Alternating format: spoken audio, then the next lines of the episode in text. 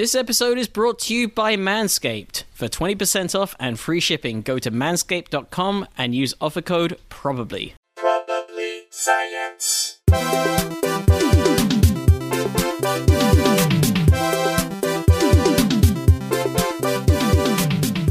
Hello and welcome to Probably Science. My name is Andy Wood. I'm Matt Kirshen. I'm Jesse Case. Hey everyone, we're all back in back in the same country for the Oh, first time in a yes. month. I forgot if we where in your in your travel travails we were with the last recording. Last recording, I was stranded in London with COVID, waiting for a negative test, which took significantly longer than I was expecting it to. And, and just- Holly never popped one. No, Holly managed to get an entirely different uh, respiratory Oh, infection. that's that's right. You did tell us that. So she had basically all the symptoms that would make us think, oh, she's definitely got COVID, but turns out Yeah. like still perfectly able to get COVID at any point in the next few weeks because she didn't have it. We I had we did all the tests. And I had it- food poisoning this week, Ooh, and I thought it was COVID. I, I was like, "Do I have COVID again?" You know, because because it's so many symptoms. Like anything you have, it'll say, "Yeah, that's Right. you know that's one of the symptoms." Um, yeah. What did you I'm- eat? Um, I I rolled the dice. I had a yogurt parfait from the grocery store, like a pre-made.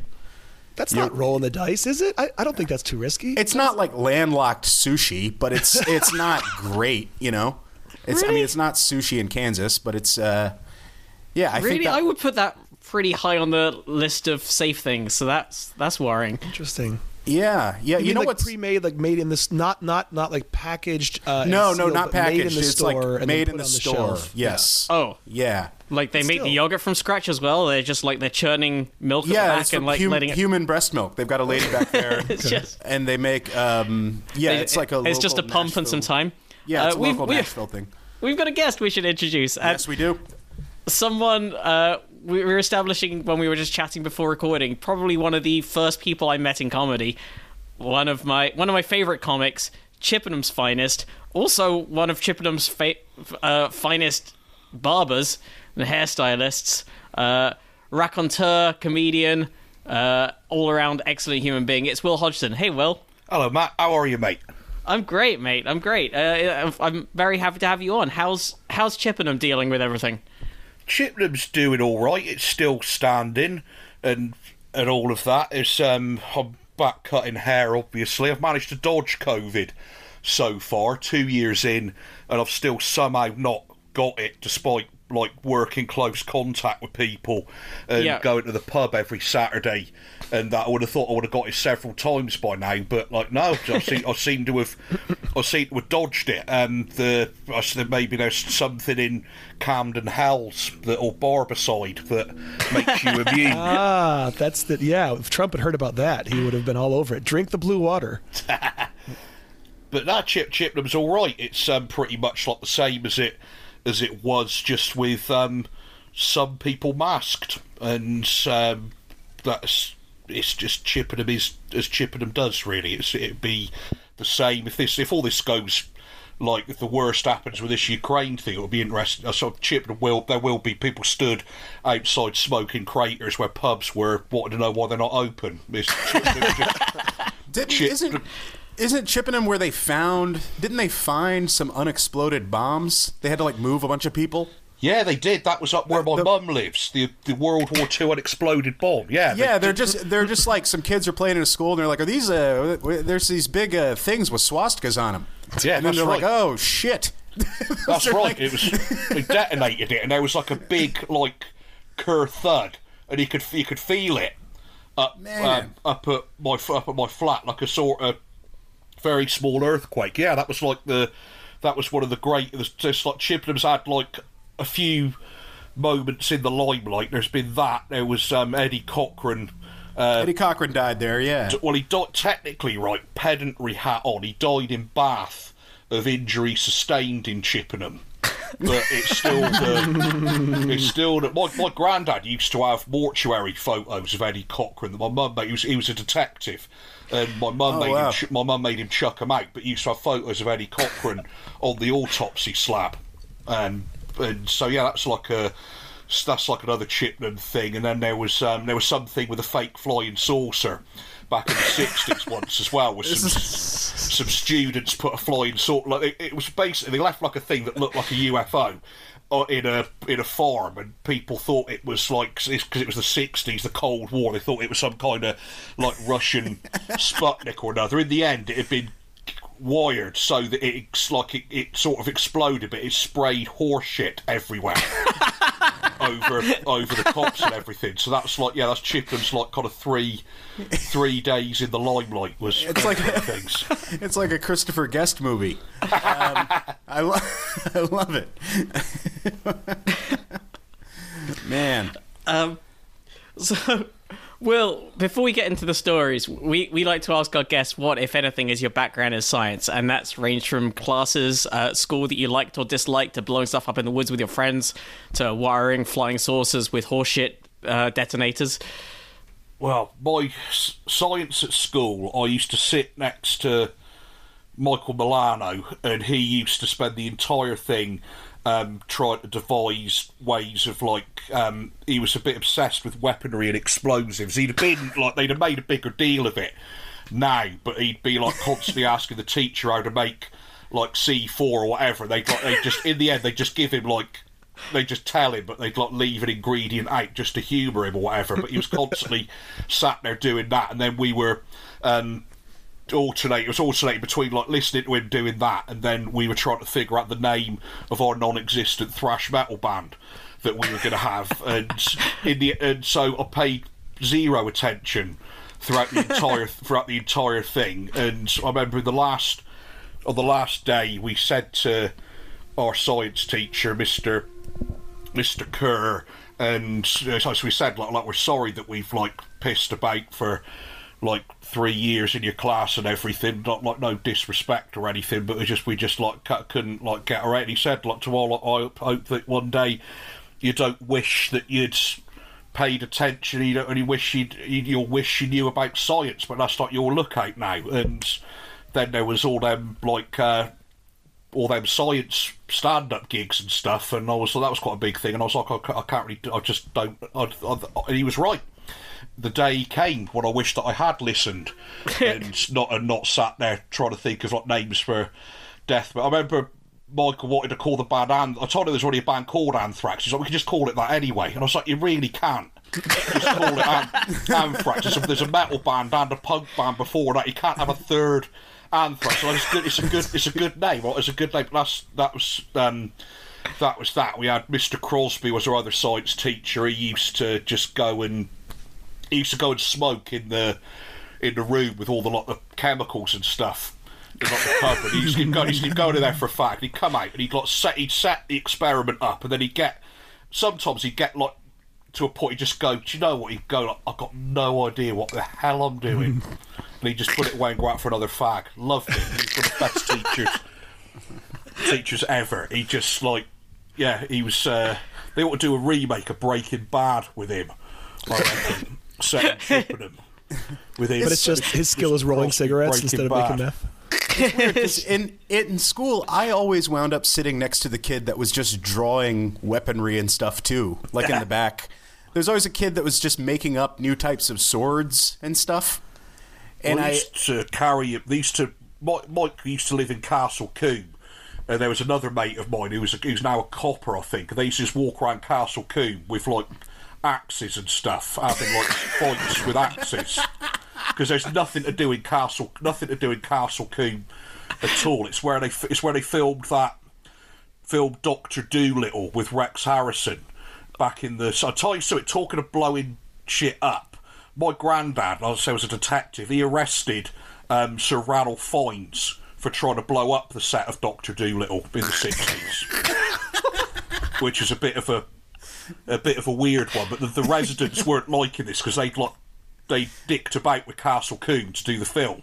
And one of them knew Ranulph Fiennes, I think, and he was like in the SAS or something. So they said that you couldn't come down here and like blow this set up, could you? So he went down there and he and he was and he was nicked. And my granddad said he was like one of the nicest blokes he'd ever arrested. And he went to they took it, they took it to took it to Chippenham Police Station. And he was banged up in the cells. And I tell you, he come down, he was down here, Ranulph Fiennes, years ago, selling and signing books at Waterstones. I was going to bring my granddad down and engineer like another meeting and go like, go like, do you like remember this, remember this guy, and that, but yeah, never, never happened in the end. But um, so yeah, C four was missing an ingredient. So he's, yeah, 'cause he, must have had the same science teacher. yeah, Randolph just wasn't paying attention. He was too busy re reinventing Megadeth. right. Well, so we still name him that. It's fine. Yeah, yes. What was the what was the animosity towards Doctor Dolittle? Was it about the person or the animals or the combination of people and animals or uh, just just the fact that they were fucking just- with the town, just being there. Yeah, it's NIMBYs, isn't it? There's plenty of that round here. NIMBYs, whether it's a skate park or a Doctor Dolittle film or whatever, they just people just don't want anything to anything to change. Right? I, I, I Right. think it was. I think they dammed a river or something like that. That's the bit he was actually blowing up. Oh, okay. Was where they dammed the the river, and like this, this is why you can't have nice things in Castle King. It's got no street lighting. The whole thing looks like it's like living on the cover of the first Black Sabbath album, and that's probably what was up with. Um, with the boredom thing and the weaponry and all that sort of stuff, but um, yeah, I used to go up, go up there and hang out with them. It's quite a quite a thing. I remember um, trying to record a, a like a demo thing. We already had a keyboard and a bass guitar, trying to record like a bedroom demo of our like metal thing, and it was like I was trying to play the bass, and Michael was chasing a large house spider around with a meat cleaver at the same time. It'd be like an outsider music classic now if we released it. By the way, I wasn't sure what the first Black Sabbath album cover looked like. I just googled it, and it's very evocative of what you're saying. Yeah, so if listeners haven't seen the first Black Sabbath album cover, What was it called? Or was it just called Black Sabbath? It's just called Just Black Sabbath. it's just a, a dude in a cloak standing in front of a very British-looking house in a very uh, gothy, um, torn. Uh, I don't know how you, a garden that is unkempt and um, it doesn't. Look, it's not a place you'd want to go. Basically, yeah. It is Ozzy in the photo, isn't it? I could never figure out whether because I had it on cassette and it was much smaller, but I could never figure out whether it's Ozzy or whether it was just like a sort of general like apparition stood there. Yeah, like a ghoul, but it could just be like Ozzy Osbourne hanging out of his ass after a night on the. Night I think that is Ozzy, yeah. Hmm. Man. And wh- by the way, how do you spell this town that you're not chipping Chippenham, but the other one? Castle Combe. Uh, Combe, Castle Combe, so C O M B E. Oh, okay, okay. It's uh, they have like a, it's like a race track there. They have they have a good car boot sale there in the in the summer months. Castle Combe, quintessentially English village, often uh, named the prettiest village in England, according to some website I just found. Yeah, I'd say that's about right. Just you go out of your mind with boredom, living in the living in the place. And I remember another guy I knew from knew from there, and I remember him running up like a ridiculous phone bill, phoning up pornographic phone lines. And he actually went in the they tar- they they like you know, got a phone bill through, so they like tar- they terminated in like in like I don't know Honduras or something like that. I remember he freaked out and he went into the church in Castle Coo and wrote in like the book thing, saying like sort of please God, I've run up this massive bill phoning up pornographic phone lines, like please, from the depths I cry to thee, O Lord. Like one day someone's going to go through that. And that's, was, and he was writing this, and I was like, there's some quite serious stuff being written in this book. There's people with like genuine like like problems, and you're going to put that in there with, with, it, with it all. But he's with it all. But yeah, he's, he's and If I'm just- honest, Dear God, I've wanked myself into debt. pretty much, yeah. I wank too far. Well, we are talking about metal bands and stuff. There is a story that uh, was sent in was sent in a week ago, but we haven't covered it yet by Paul Muxworthy about some spiders that are going to be dropping from the sky in the East Coast. What? Drop, it- dropping spiders would be a great band name. Yep, giant Joro spiders. Uh, I just I just put it in the in the links there. You can all click on it. An invasive species of spider the size of a child's hand is expected to colonize the entire East Coast this spring by parachuting down the sky, down from the sky, say researchers in the University of Georgia. This is going to happen. Hands- O- this is going to happen over your bit, in it, not here in, in England. Oh yeah, yeah, not even our bit. Like the we're we're all West Coast. This is East. Oh right, it's not not it's not gonna. This isn't gonna affect like they're not gonna be landing anywhere Yeah. near me. Actually, oh, good God for Is that. it going to get close to you then in in Tennessee, Jesse? Uh, maybe. I mean, whatever. You know, I I, I feel like uh, it's everything in Tennessee right now is so insane. Anyway, it would just be. I don't even know if people would notice. You know, um, it's yeah, it's fine. Why why are they? What are they? Why are they colonizing? I mean, Well, do we let's like? out, are- is it a proper colonization? Like, are we going to get a new mayor and stuff, or what? Yeah, you know, the language is going to start to change over time. They'll, you know, it starts off with a few shops and local home goods. Oh, what if it's set up some sort of uh, insurgency? and uh, Yeah. so the, this is this is an article at Axios, and the the first little subheading after that initial paragraph is why it matters. so let's, let's find out why it matters that large spiders are going to be dropping from the sky. Is this because it's Axios? Does Axios write that way or something? I I don't really know guess that. like like it's some sort of a briefing note, just so that you can discuss it with your with your constituents. Yeah. Um, large Joro spiders, millions of them, are expected to begin ballooning up and down the east coast as early as May. Researchers have determined that the spiders can tolerate cold weather, but are harmless to humans as their fangs are too small to break human skin. Uh, the great. Joro spider is native to Japan, but it began infiltrating the US in 2013, concentrating in the southeast and specifically Georgia. Georgia's not too far from you there, Jesse no, it's right there. Sure. they fanned out across the state using their Webster's tiny, terrifying parachutes to travel with the wind. There's a little bit of editorializing there. Terrifying Yeah. parachutes, another good metal band. Absolutely. Are the That's more parachutes indie, I think. terrifying, or are the spiders that are carried by them? Like the parachutes themselves aren't terrifying, right? I mean, I don't know. I don't it's know. subjective. That's Are they, if you're scared are of they, are they terrified in appearance or are they terrified in the concept? Yeah. And are they terrifying to the human observers or to the spiders themselves who are very scared of flying? Yeah, they're oh, ter- they're terrified. It's their first jump. They don't know, you know, they don't know what's going on. Um, so the Andy Davis is the author of this study. He's a researcher at Georgia's Odom School of Ecology. Uh, he says it isn't certain how far north these spiders will travel, but they may make it as far north as D.C. or even Delaware. It, it looks like the Joro would probably survive throughout most of the eastern seaboard here, which is pretty sobering. Says, I love uh, again because this is in Axios, which is based in Washington. Like the story is entirely framed around like, okay, it's in Georgia right now, but is there a risk that it could get to the good bits of the East Coast, right, right. Like the the important bits? So, Well, uh, uh, oh, sorry. Go ahead. I was going to say other terrifying things to know about the Joro spider. Again, this is They very use that word a lot in this article. Yeah. thi- like these are terrifying facts. It's like it's not things to know about them that are terrifying. It's just terrifying to know these things. That they are yellow, black, blue, and red, and gr- grow up to three inches. Chilling. Terrifying. Yeah. They likely travelled across the globe on shipping containers, similar to the bubonic plague. Like Dracula, lots of like Dracula. Yeah. They need to bring some of their native soil for yeah. Yeah, but yeah, exactly. A bunch of rats flee off the ship as they arrive. I mean, like, also travelled across the globe on shipping containers, similar to peanuts. I like, I don't know why. Right. Similar to anything that is shipped. Right. Right. yeah, sh- sh- similar to iPhone cables. Like I don't. Uh, their their How about this next terrifying thing? This next terrifying thing is terrifying. Yeah. This is a terrifying fact. Their life cycle begins in early spring, but they get big in June and are often seen in July and August. Spooky. Do you know what? They might. I'll tell you something. I spent a week once working in a banana factory for an agency, and you get some.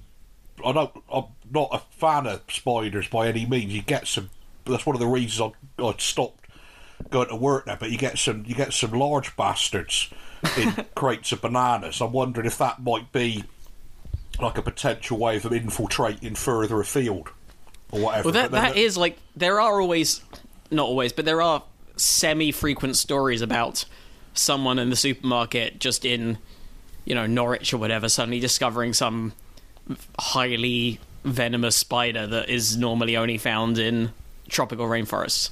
I remember one Yeah, I guy guess- taking one home with him at the at the factory because he, was like, "I got flies in my bedroom." And he's had this thing that was like the it was like the size of a child's hand, and I, I don't know if he if he it could have been bloody anything he was bringing home to sort his fly problem out. Hang on, he he took it home because he had flies in his bedroom and he thought that would be a good fly catcher.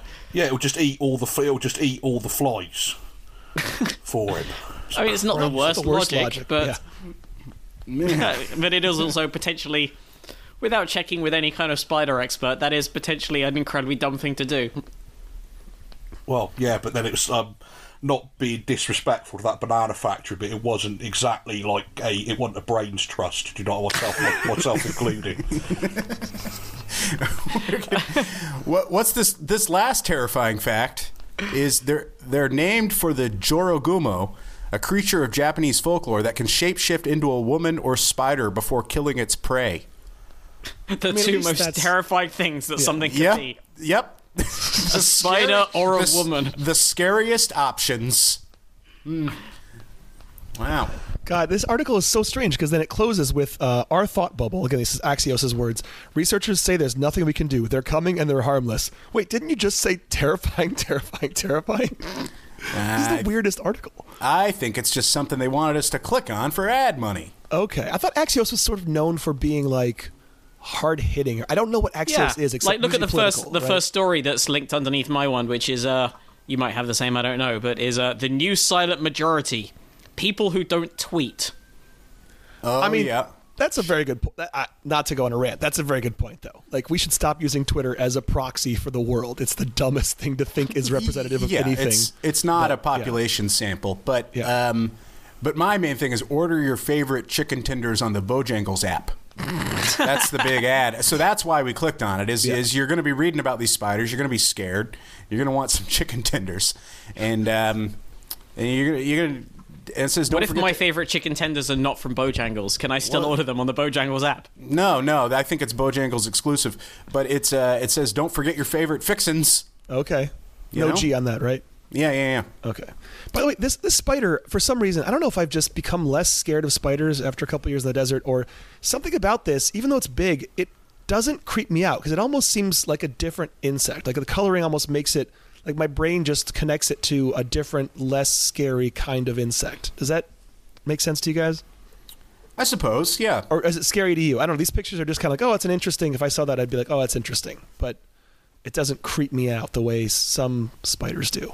Well, I mean, I, uh, you know, spiders are. I mean, I've I've often said this is I think there's a bell curve for the acceptable amount of legs that a creature should have. Okay. You know, and it's two to six, Right. right? And and like anything below two or anything above six is completely unacceptable to me. But centipedes and millipedes don't scare me the way spiders do. Do they scare you? That's too many. It's too many legs. Oh. get the fuck out of here. You know, like four four legs is the ideal amount of legs for like I will hang. I'll hang out with that creature. Yeah. You know, I'll make friends with it. Um, six is pushing it. Two is like humans. That's pushing it. Um, How many, le- how many legs those bastards with the spiky, the pincer things, or earwigs, or whatever? They they got loads of legs, haven't they? yeah, they, prob- oh, they probably have six, but then the two, if you think of those pincers as like appendages, maybe you could group them into Jesse's theory. Yeah, I just think there's a leg bell curve thing where I just don't mess with it. I, th- I think you get above six, and I don't know if that has to do with like um, if that's like an uncanny valley thing, or like a reverse uncanny valley where it's like I can't relate to it. It's too different than my amount of legs, and I'm like, fuck that. How, how does this relate to the fact that at some point cartoons it was agreed would, would be given four instead of five fingers? Is that similar? Like Mickey Mouse, you know, has three fingers and a thumb. Yeah, I mean, I guess the dew claw would be really hard to figure out. What's a dew claw? Well, like for, for you know, Mickey Mouse is a is a mouse, right? So they Go on. So you know, uh, they have they have kind of like paws, you know, where I do think it's it's four, but then like further up, sort of where uh, where like the inside of our wrist would be, is kind of where their thumb would be, Oh, and that's called a but dew that's claw? called a dew claw. I never knew that. Yeah, if you look at like a dog or a cat's paw, you know, it, it's like our where the thumb would be. It, it would sort of be halfway up our arm on the inside. Is it like if you imagine our thumb there? That's a dew claw. I've never heard. I just thought that was a dog thumb. Dew claw it is. Okay. Yeah, yeah, yeah. So yeah, in short, I'm not scared of the Joro spider. I don't know why that is, but uh, it, it is big and colorful. When you were saying though, Jesse, when you're saying there's a bell curve, do you mean like one? Does it come back down again? So like once you've got many many legs, like a centipede or a millipede, that's okay. No, no. The bell curve is of acceptability, right? So it's at zero, right? The, the the graph is at zero for zero legs. That's one, unacceptable. You know, one leg also unacceptable. It ah. starts going up at two. Oh, okay. You see what I'm saying? Peaks at four, starts going back down for six. You know, your your flies and ticks, and, or no ticks and arachnid, which Gotcha. ties into the theory. Fuck ticks. Yeah. But then but then back down, and then it's it's zero again. Past the I, Asymptotically okay, I, I approaching got zero. you. Okay, Yeah. that makes sense. Yeah, yeah. So I would consider millipedes and centipedes and spiders equitable in my get out of my kitchen, you know, Right. theory. There is a story that Justin Broad sent in about maybe I don't know. This is just what a, a useful, a possible six-legged friend friend thing here. Ants can sniff out cancerous cells better than dogs. Oh. I think at oh. least one other listener sent in this story, so apologies for missing your name there. I can't find it, but thank you everyone who sent that story in. Sni- this, uh, by the way, this story is in IFL Science again. One day we really want to know what that stands for. So if any any of our listeners know, but like, there's no way to find out. So uh, sniffer dogs are, are renowned for their powers of detection, but new research indicates that ants can learn to identify cancerous cells much more efficiently than their four-legged rivals. And Are this they is not- Two legs. Uh, This is not the insect, by the way. This just means like your mom's sister. Oh, Yeah. Barbara. Well, Yeah. Someone told me right once that those that sniffer dogs. Uh, I don't know whether this is true or not, but they said they reckoned that sniffer dogs are complete bullshit, and that it's just they just go by how people react to getting snuffled by the dogs, and see if they freak out or not. and That most of them can't actually smell drugs or anything. They just this is not this is not the ones you get at like train stations and like there was a thing of them being outside nightclubs at one point over here and someone hmm. said to me they can't sniff anything. It's literally just like a thing um, to see if you freak out because the dog sniffs you and then they'll take you You, away. you and might be you. right here. Hang on. Here is a story from ABC Australia. Accuracy of police sniffer dogs called into question. A finding that four in five positive cases being wrong. There are calls for police sniffer dogs operations to be stopped. This is a story from seven years ago, by the way, as fresh figures show that the canines get it wrong in the majority of cases. So far this year, New South Wales police officers have carried out over 14,000 searches on people as a result of sniffer dogs indicating the presence of an illegal drug. Of these searches, illicit substances were not found on 11,248 occasions. That means four times out of five, the dogs are getting it wrong. Experts say sniffer dogs do not even act as a deterrent for the majority of drug users, while the Greens, Green Party that is, and civil libertarians say that innocent people are being ritually humiliated by police searches. Daniel Ryan from Port Lincoln in South Australia told ABC News he was embarrassed at a work Christmas party when a dog wrongly detected drugs in his pocket and car. And Sean Bradbury from Earlwood said his friend, a family man who has never been in trouble with the law and never touched a drug in his life, was insulted when he was fully searched by police. That's yeah, a this does bad sound hit rate. Wow. I a never lot. that. Yeah, that is a bad, bad hit rate, and But also, that does what, what co- a shitty work Christmas party. Yeah. They have a drug dog showing up. What kind of company do you work for? just have a sniffer dog present. Uh, sorry, guys, no bonus this year. We've hired a drug dog. um, Merry Christmas. you may pet him once he has proved you ro- innocent. I can't. I know you're all excited for that bonus. Buy your kids some gifts, but I've bought this dog.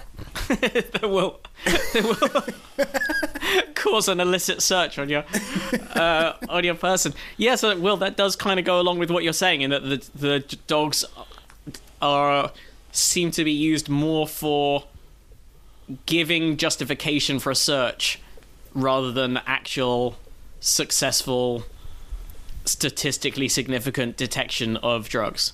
Yeah, they're kind of like, I suppose, like lie detectors. You know what I mean? Like they don't. That's another thing that supposedly don't work, isn't it? Right. Yeah, that's definitely. Right. There's been plenty of studies that have shown that lie detectors are pseudoscience. Well, it, Like pretty much that.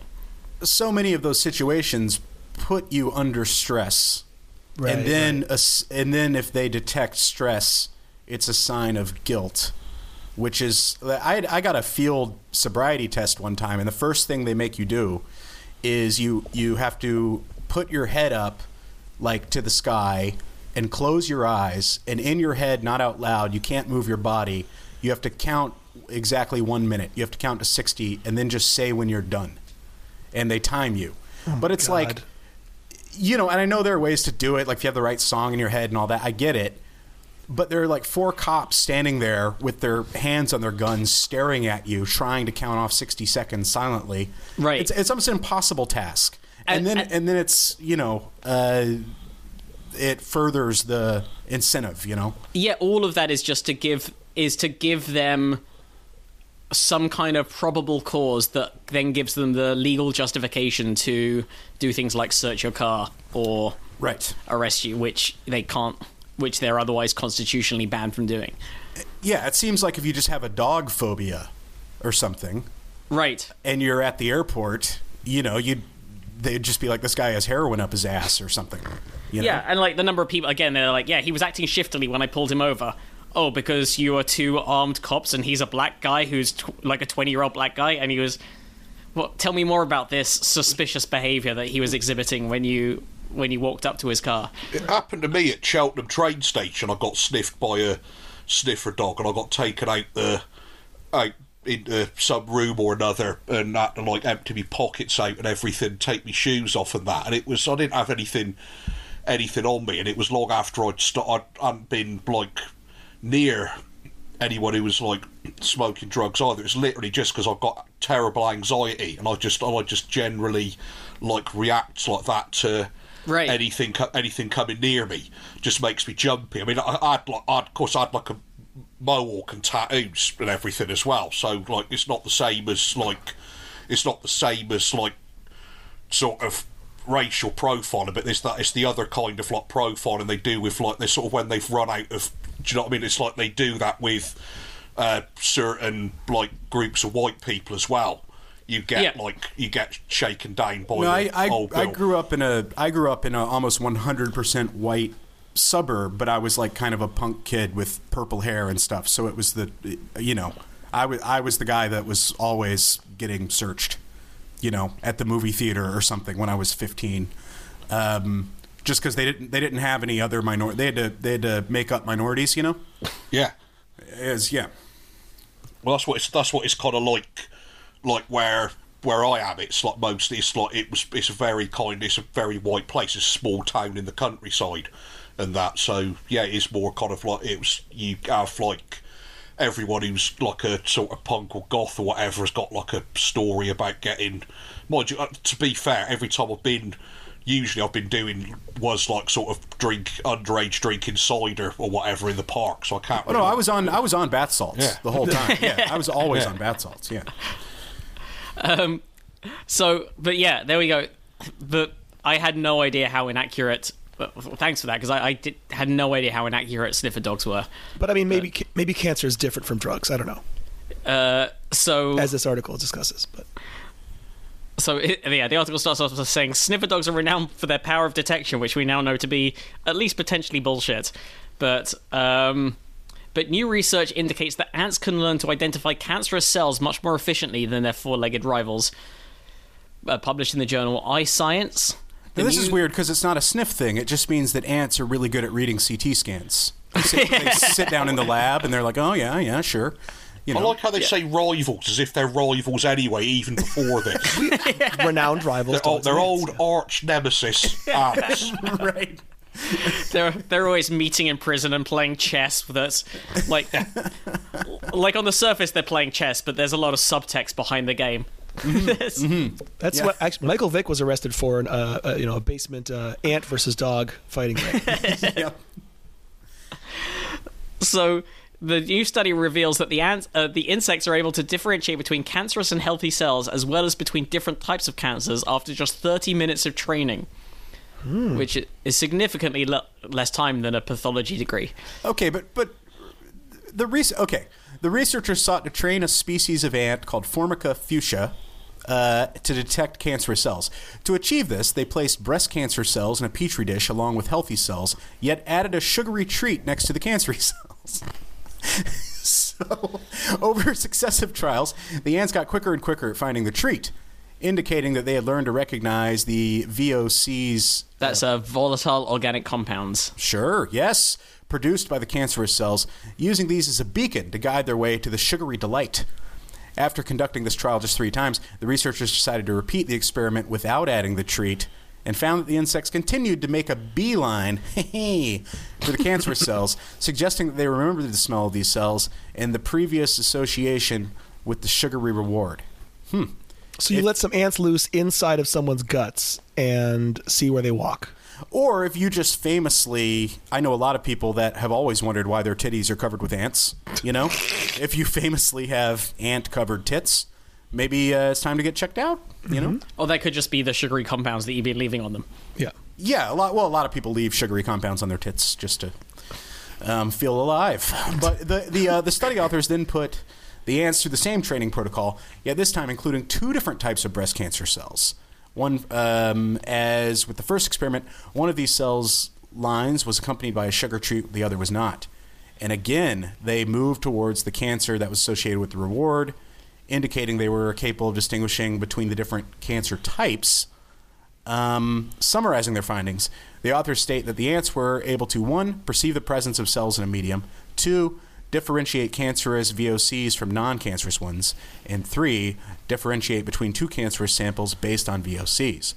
We show that individual ants need only a few training trials to learn, memorize, and reliably detect the odor of human cancer cells, they added.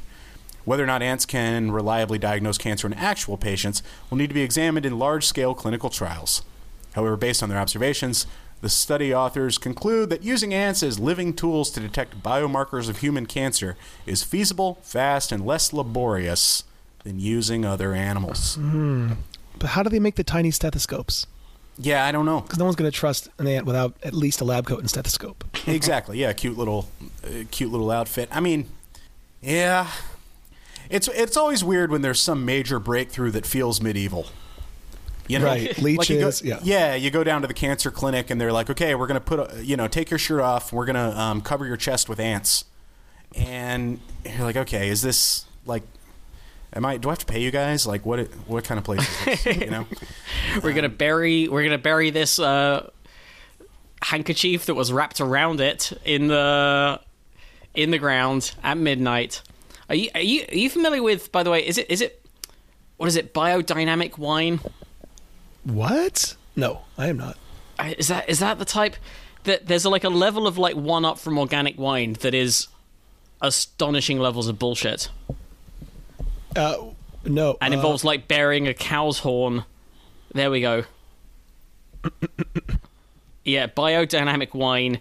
You employing the biodynamic methods to grow the fruit, and during the post-harvest processing, use organic farming methods such as uh, compost fertilizer and avoiding pesticides, while employing soil supplements prepared according to Rudolf Steiner's formulas. Okay. It's the same guy who came up with Steiner schools, I think.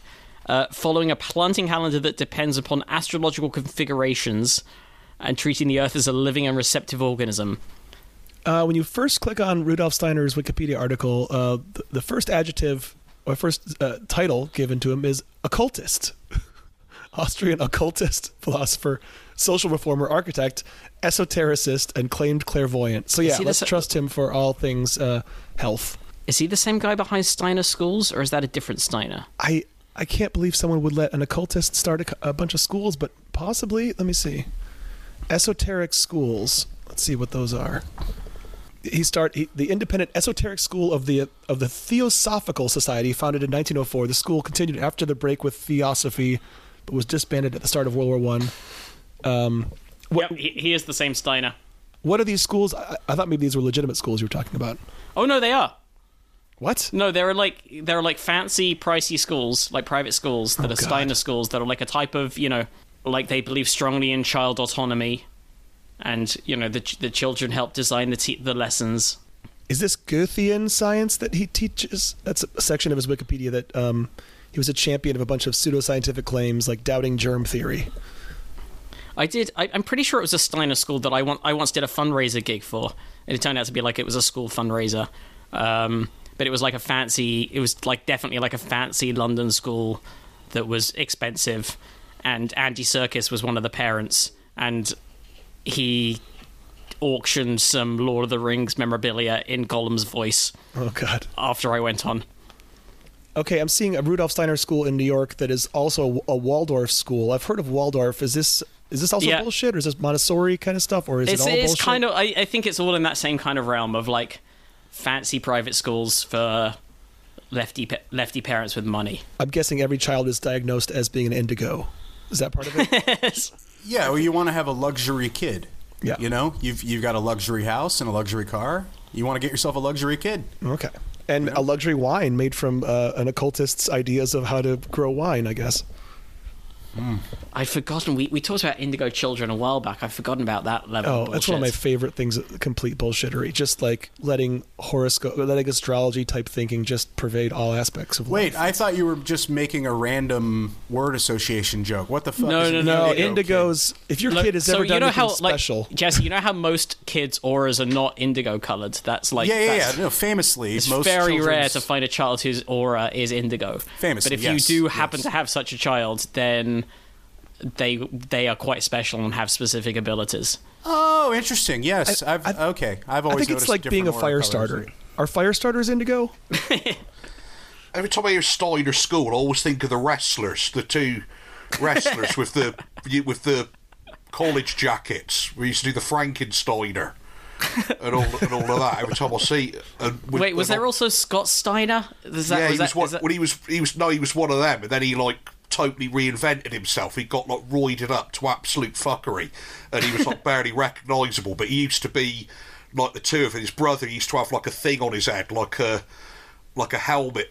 Like was it like a helmet thing with some kind of like Oh, thing like, on his head, like like one of those olive- like amateur wrestler, like Yeah. like Olympic wrestler helmets, like the Yeah, kind of ear that was- protector type things. Uh, yeah, that was their gimmick. They were like sort of cl- wholesome, like college wrestlers and that. And then he sort of changed his gimmick to being the. Um, I think his his gimmick was basically like he was like the world's the world's biggest arsehole. But it seemed to it seemed to work. It seemed to work for him and that. But yeah, that's every time I, I can't think of here Steiner School. I always think of like a in my head like a school where you'd um, be taught to. Yeah, to be taught Now- to do the Frankensteiner. Well, you uh, you dabbled in wrestling for a while, yeah? Yeah, I went to a wrestling school in Trowbridge, and I'd done like a like a couple of battle royals and and that. Nothing kind of major, but yeah, I've been in the wrestling ring. That's very cool. Now, I and this is something I legitimately wonder, right? Because I mean, we're all in the comedy world, and I have noticed more than any other field the amount of crossover of like wrestling fandom amongst comedians, and I. I personally don't get it just because I never, I just didn't grow up watching wrestling. That you know, I just that's all. Um, like I We got- totally, I totally got kind like, of a different. Sorry, it's, we got we got like a different tradition in Britain with wrestling, of like my age, because we had the there was the kind of world of sport wrestling, what it used to be called, on in the eight in the that ran from like the probably from like the fifties till the late eighties. The and it, the WWF and that kind of caught on here big time later, but it's the it was the every every Saturday afternoon there used to be wrestling on ITV, and like everyone, like supposedly the Queen sat and watched it and everything. Big Daddy What? and Giant Haystacks and Mick McManus and all of that, and it was like a major part of like cool. popular culture. So it's kind of ingrained here. So I think that even like um, comedians that aren't of a certain age, anyone who grew up in the eighties, even if you weren't into or aren't wrestling now, I think it's kind of like almost like a part of British culture anyway. The whole yeah, thing we, of it. we talked about that a bit when we had we had Colt Cabana, pro wrestler, as a, on the show a while back, and yeah, the that very different like Big Daddy and Giant Haystacks of just sort of very limited athleticism. it's Big just Daddy never used to read. I mean, we went to me and my mates went to see Big Daddy. Was must be one of his last things. He came to Chippenham, the, the local leisure centre, and all he really did was he, he had a tag partner that did all of the actual wrestling. He just literally stood on the side of the ring going easy. His catchphrase. He's, he's trying to explain to people in America what the how Big Daddy got over like he did. He was a big guy called Shirley Crabtree, who used to wear like a wear a singlet with Big Daddy written on it and a Union Jack cape and a glittery top hat. And he used to go easy, easy, easy.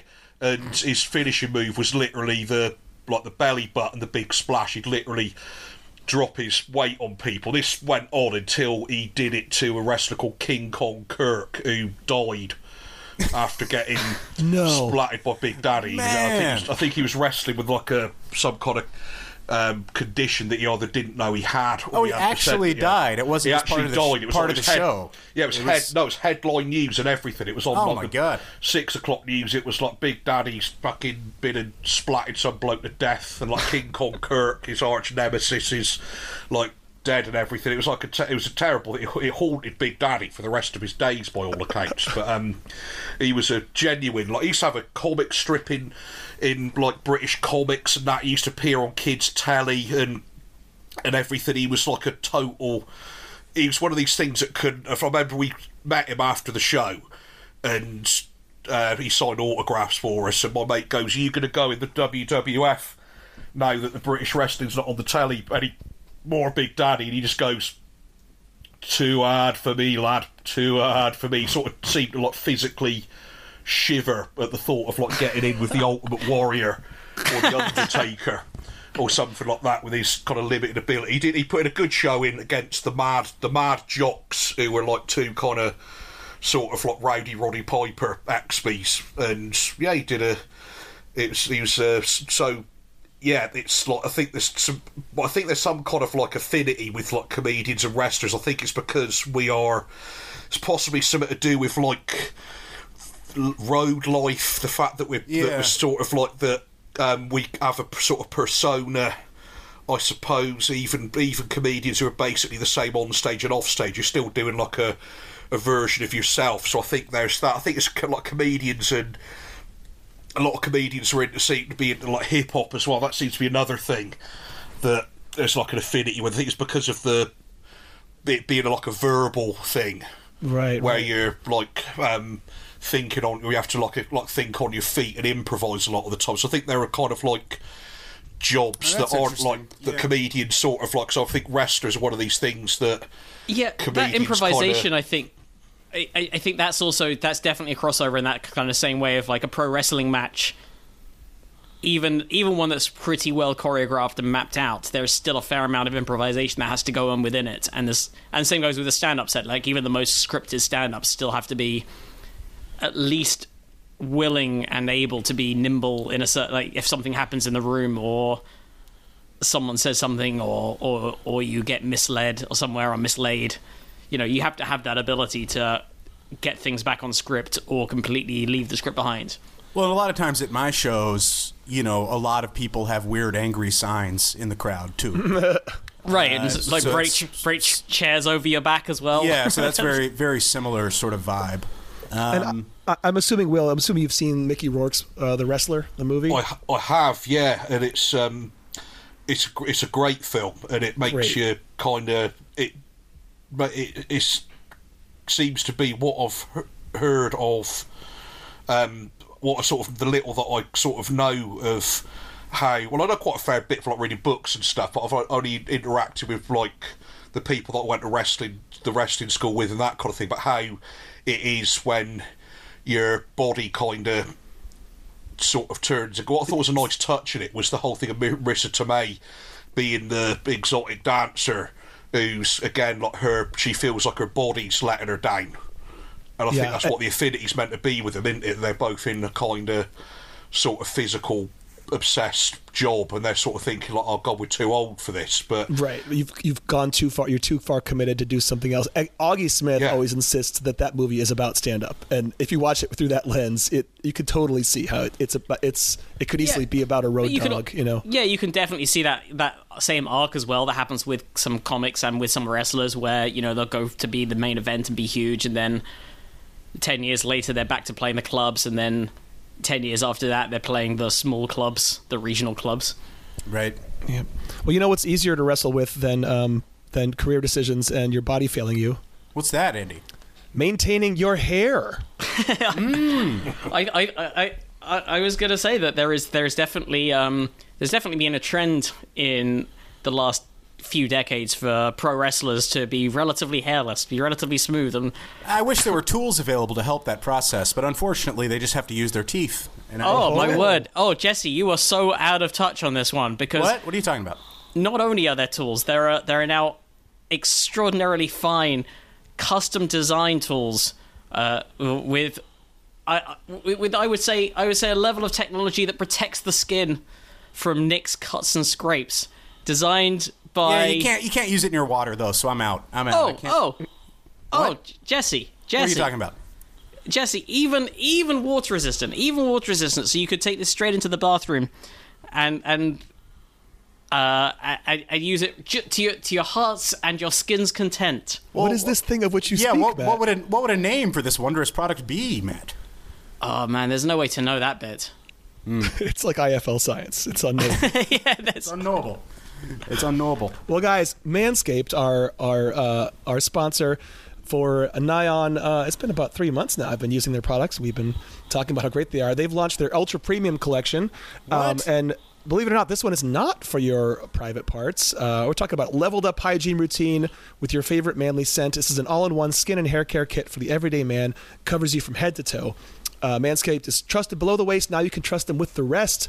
Join the 4 million men worldwide who trust Manscaped by going to manscaped.com. And if you use the code probably, you'll get 20% off plus free shipping. we, And we again, told you that's, before. we- that's twenty percent yeah. off the price, not the hair amount. or, Get 100% off the hair if you get You the 100 percent lawnmower. off there. That's uh, yeah, totally like up to we, I you. have used this uh, like uh like I mentioned last time I got my hair cut because I was wearing a mask, you kind of like fucked the bit around the ear. Uh, I, I used I used that and just sorted it out myself. The the nose hair trimmer, again, just like no nicks, no no cuts, no It's- tugs. No, I'm actually a huge fan of that because nose hair trimmers are very like scary to me. You know what I mean?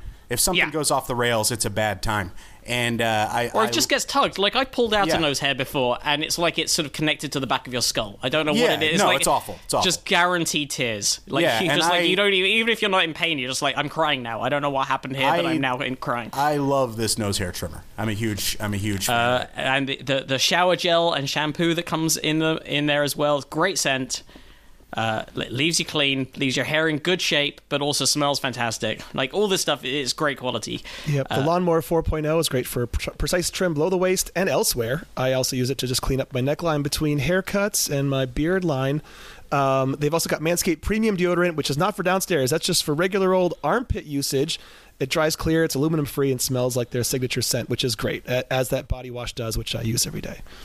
So once again, anyone who wants to get their products, anyone of any gender who chooses to remove any hair from their body, uh, I cannot recommend this stuff enough. You can or go or to take to take care of the hair that you have. Well, take care of the hair. hair. You can go to manscaped.com and use the offer code probably. That will give you 20% off and free shipping. So, once again, that is manscaped.com, offer code probably. Check it out. Nice. So I didn't want to. I didn't want to like stop the whole wrestling talk. By the way, Will, because I'm very interested in what happens at a wrestling school. Like I, I don't know what the day to day. You know, if if there are like classes in specializations. Like is today No, the day we do pile drivers? Like what's the? It was a little bit like basically it was a, on a Sunday. It was like we. It was on a. I saw an ad for it. Well, there was an article in the paper that they were looking for people to go to this red to train to do wrestling. It was in Trowbridge, which is like a nearby town to Chippenham, and I went down there. and It used to be on top of a bakery in the old town of Trowbridge. There was like a sort of disused room upstairs. They had the ring set up in there, and there was it was every like Sunday morning. So there was some some there were guys that were um, like kind of semi-professional that had day jobs, but they were doing wrestling for money in like local promotions. So there was um, a guy called um, called Gareth Gareth the Gangster Humphreys, who was like the champion of the promotion. He was um, his dad and his mum ran the promotion as well. They, his dad was like a was an old school wrestler, um, and I think he'd been something like the I can't remember. But I think he'd had like a kung fu gimmick or something like that, but I could be misremembering. So they were like that film, that film fighting with my family. With, That was quite a uh, fun film.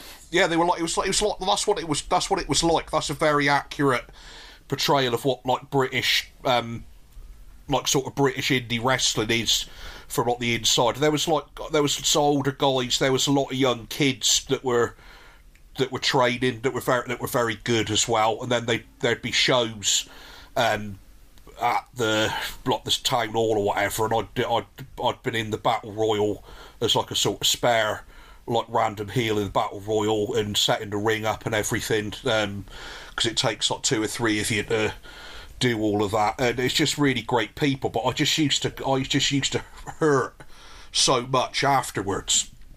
I'd feel I'd be like how they do it like 365 days a year for Vince McMahon. I've no idea that kind of like this was just like doing like but the the bumps hurt quite a fair bit, and especially when you're like you're learning and you don't always take them properly. They're it's it's quite painful. I was doing I was lecturing part time as well at this time. This is like about a year before I started pursuing stand up and I was lecturing media studies at um, Wiltshire College and I was, I was like coming in it was like just a very weird thing going on on a Monday with like sort of slightly concussed and everything where I'm taking bumps wrong and then showing everyone Ken Loach films at the, at uh, the college. there there is that sort of like yeah that very DIY level as well at that what at that sort of low level of wrestling and low level of stand up and low level of music where there's none of the glamour of just showing up and doing your show you're like you're there with a screwdriver and a wrench and like Yeah, but everyone's everyone's doing something and pitching in. There was like carrying bits real, of steps Yeah, totally. It's real like mixed bag of a bag of a thing. There was this guy. called- He must be dead now. There's a guy. There was a guy called Mad Eli who was like a wrestling promoter from Bath. It was. Uh, he was like what? He was a, a kind of bizarre character, but he was like the kind of the ultimate promoter of it. And and that, and he was very, he, he very much seemed to have been involved in like any kind of like sort of anything from like wrestling to shooting people out of cannons for charity or whatever. He seemed like some kind of like you know someone who's clearly has like never done like a normal day's work in their life. He's just always doing some kind of some kind of like mental shit, and he was what he was one of them sort of sort of blokes. I remember, I remember we were supposed there was supposed to be a show with um Yoke with Yokozuna at one point with this. We were supposed to be, or some of the older guys were going to be doing a show with him, but he died in Liverpool. But he was as, as part of that tour around the UK. He was going to be doing some stuff with that. I mean, the guy, I remember Gareth saying that he'd done a, he'd wrestled with Marty Jannetty against like the, I think he did a show with like one of the bushwhackers and the barbarian dressed up as the other bushwhacker because the other bushwhacker had a neck injury or something couldn't do it. But he did like a few things with, like he done. He's I believe he might still do it now. I mean, he's like his dad was a wrestler, his mum was a wrestling promoter, his wife was a wrestler, and that I, I don't see how he how he would have like fallen out of love with it. I'd imagine he still does it. No, I, I haven't seen him for ages. I see him now and again doing doors of pubs and that kind of thing. His main main jobs like security and stuff, but um. He's they're a family that I've got a lot of like respect and admiration for the Humphreys family because they're just like I just love they're like lovely people and I just loved how they sort of dedicated themselves to doing this kind of like labour of love thing and like keeping that sort of grassroots thing. I love passing it on and like try and doing the training and stuff. They just they just do doing a really good thing. I thought. Yeah, isn't um isn't The Rock part of a wrestling legacy also? Yeah, Maybe he's, that's a he's, common thing to be a family yeah. business. His, his dad was Rocky Johnson and his granddad was Peter Maivia. He's somebody who used to appear on like the British wrestling back in the way back in the day. I think Peter Maivia, the hot the High Chief or something like that. He was called, but yeah, he's from a And yeah, he, he would famously say, "Can you smell the food Peter's prepping?"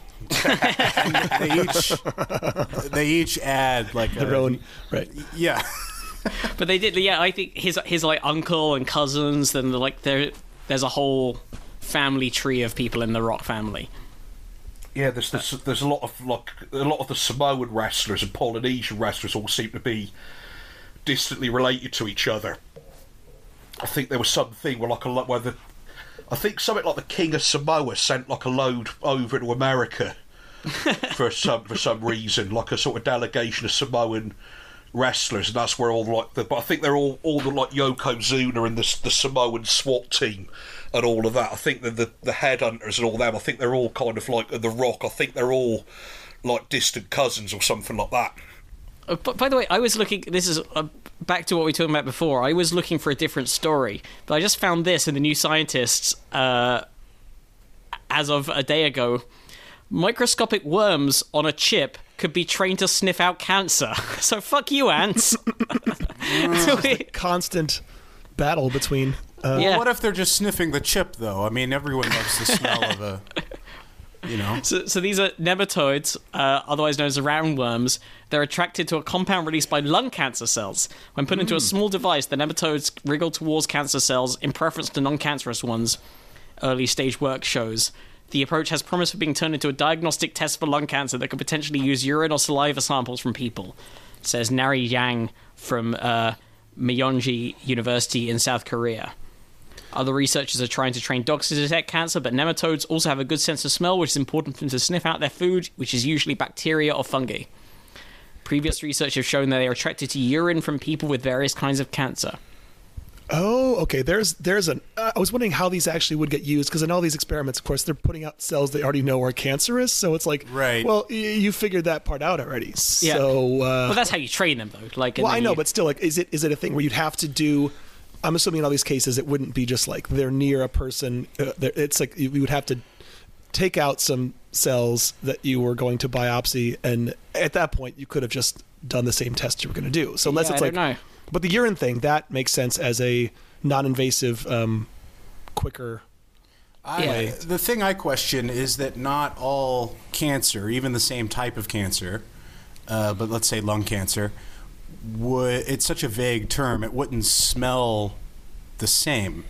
That, Right. Like every cancer is its own biome, sort of. So it's like I, I get that, okay, we're going to do a biopsy. Let's say like microscopes don't exist or whatever. This is the only way to do it. Okay. We're going to do a biopsy and uh, we've trained these roundworms to seek out this. Well, I, I would still think they wouldn't be able to detect it because they, whatever they learned on, it's that specific person's cancer that they mm-hmm. would know to detect. Well, there, So- there'll be it, that specific type of cancer. So it says here cancer cells are biologically different to non cancerous cells in many ways. A compound called 2 ethyl 1 hexanol, which has a floral scent, seems to be what attracts the nematodes. Hmm. And so, yeah, I don't know. It doesn't say in this article which types of cancer produce this specific uh, compound, but you know, Okay. I, I guess thought if that it was if it was more subtle than that, yeah, I didn't realize that it, that was the like whatever marker they're using. You know, that's fine. I just thought with like the with the ant thing, they're like you know they basically just trained it to know this smell equals a sugary treat. You know what I mean? So, and I get that. That's great. But then how would they differentiate in a real environment if that if the if a actual patient's tumor smelled slightly different than the sample they were trained on because I think it would. I guess that's my point. It's not Well, like a virus well, that's going to be can't- identical. tell you, can it? It's not. This is, this is the advantage that the dog has. It go. The dog does all that shit like Lassie, where it'll go like roaf roaf.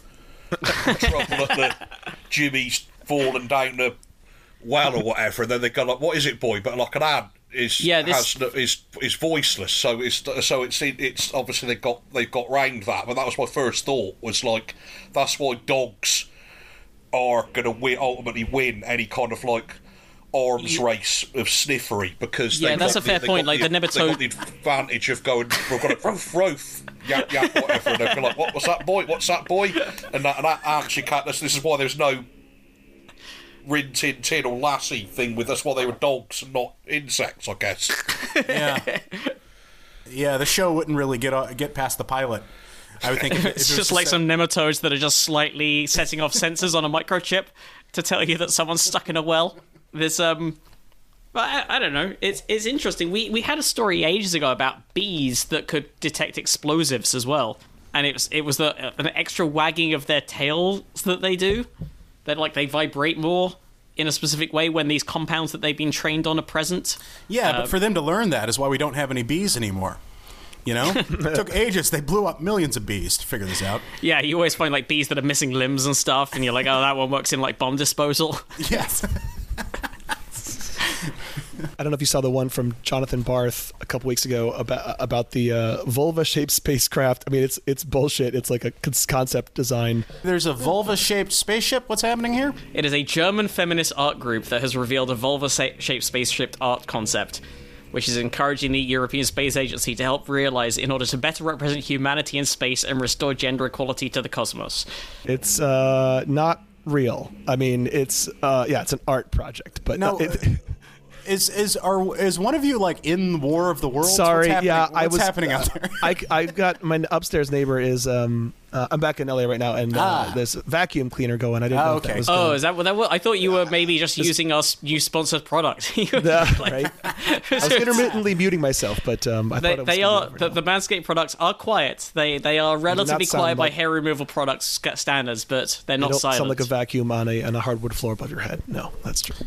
I I uh, this is yeah this is what a weird story. so it, it's it's I mean whatever it's it's just concept art and uh, I'll, I'll answer their question of why do penises why do uh, rockets end up shaped like penises uh, Right. rotational rotational symmetry like why would you ever have this spacecraft that is Well- not ro- rotationally symmetrical Well, yes sometimes- it's shaped like yeah. a vulva good for you Uh, that Sometimes would a make rocket no is just a rocket. You know what I mean? Like it's it's yeah it's like the, the amount of I- extra rocketry you'd have to do if you have something that's not symmetrical unless it's going to be like the space shuttle which you know needs to have functional wings for landing like a plane does everything else is like you're going to want it to be Why can't a rocket just be a little bit warmer and more inviting than Yeah. than they normally are? I do love they use Yeah. the word yonic, which I thought was just confined to like uh, Hmm. Kama Sutra type. Um, I, I just think it's like it's uh, yeah I I mean I get it I get the argument I get it I totally get it it's just that a, a rocket is uh, it probably the most utilitarian thing yeah. like the amount of fuel per kilogram like it has to be it's so utilitarian in its shape that uh, I I think that the rocket shape came before the Yes. this kind of like if if they made rockets that had a ball sack on the bottom that they had Which, to add to be fair, that that is the Jeff Bezos one. sure but I mean if it, The it was like if it Blue was like Origin a, does look like if it made it way more difficult to take off and it was way more dangerous but they're like we're gonna need that ball sack. You know what I mean? Then then I get it. Like hey that's fucked up you know? I mean, the, Um, the Blue Origin rocket does look significantly more like a penis than the average rocket. that is true. Yeah it's got a larger glans, I believe, than other. I mean, it, yeah, it does. It's exactly. It has a full bell and and it has veins Yeah, the vein on the side is the weird is the weirdest part. You know what I mean? And But it's but like, this yonic, this Vulva uh, rocket ship, like if you're just imagine on reentry, that's just like uh, we've got a breach in the left labia. Could somebody take care of that? yeah, it's, it's I don't know if you're allowed to, uh, like, if re-entry is the right word. okay. Do you remember that film Flesh Gordon? Remember that one, Flesh Gordon, the, the the like porn parody of Flash Gordon. That was Oh, like oh. this, that had that had like uh it's this sort of it just it just brought that to mind. The whole talk a lot penisy spaceships and like Yeah. sort of intergalactic vages It's- and all of that. It sort It's of funny because made me think. Uh, Flesh Gordon still used Queen for the soundtrack, which I think is amazing that they still they signed up for both of them. Flesh. Flesh, ah, savior of the universe. I think it was actually Queef, but uh, I uh yeah, I listen to the Flash Gordon. I listen to Queen's Flash Gordon theme song like once a week. like I'll wake up and pop that on with the coffee. I It's it. the most watching that movie. It's like they wrote the soundtrack, and by that I mean they wrote one song, and then the whole movie that dun dun dun dun dun just plays, and then occasionally he screams Flash, but the rest of the time it's just dun dun dun dun dun dun. Yeah, it's great. Flash. It's it's great. I, uh, yeah, huge Flash Gordon fan. I've not, I haven't seen Flash Gordon, um, but I you know yeah. I need to check it out. it's what it's Also what has it- Brian Blessed. It's And- basically what your mate would go like when you're at school. Go like, oh, I've got, I've rented a porno out, and he'd be like, oh, we're gonna, oh, everyone's gonna come round my house and we're gonna watch a porno. When you're about like thirteen or whatever, that's what classes as a porno. It'd be that or like Confessions of a of a pipe fitter or whatever. Them sort of films, like a like a br- uh, sex. Yeah, it's like it, soft- they have enough thing. jokes in it for it to not be just straight porn, so you can justify it. Yeah, there'll be like tits, and, and then there'll be like Arthur Lowe or someone like that, or John Le Mesurier, someone like, someone out of Dad's Army, and tits, and you think, and like it's like the it's always like the last appearance of So, like I- famous British comics. That the last thing, the, the last thing they were in was like up the carry on up the shit all For us, that. that, was, I- that was. William Katt for us, I think. After Greatest American Hero, William Katt was in a lot of softcore 80s. Well, I, I'm looking up now. Flesh Gordon had um, it, it was a box office success. On a budget of four hundred and seventy thousand, it had a box office of five point three million Not in US and Canadian rentals, Was it people going in by mistake? which is also much of the plot. Hey, But um, it, the cl- the cast does include. Um, there's there's only three people on here whose names are blue on Wikipedia. Uh, William Dennis Hunt, who played Emperor Wang the Perverted.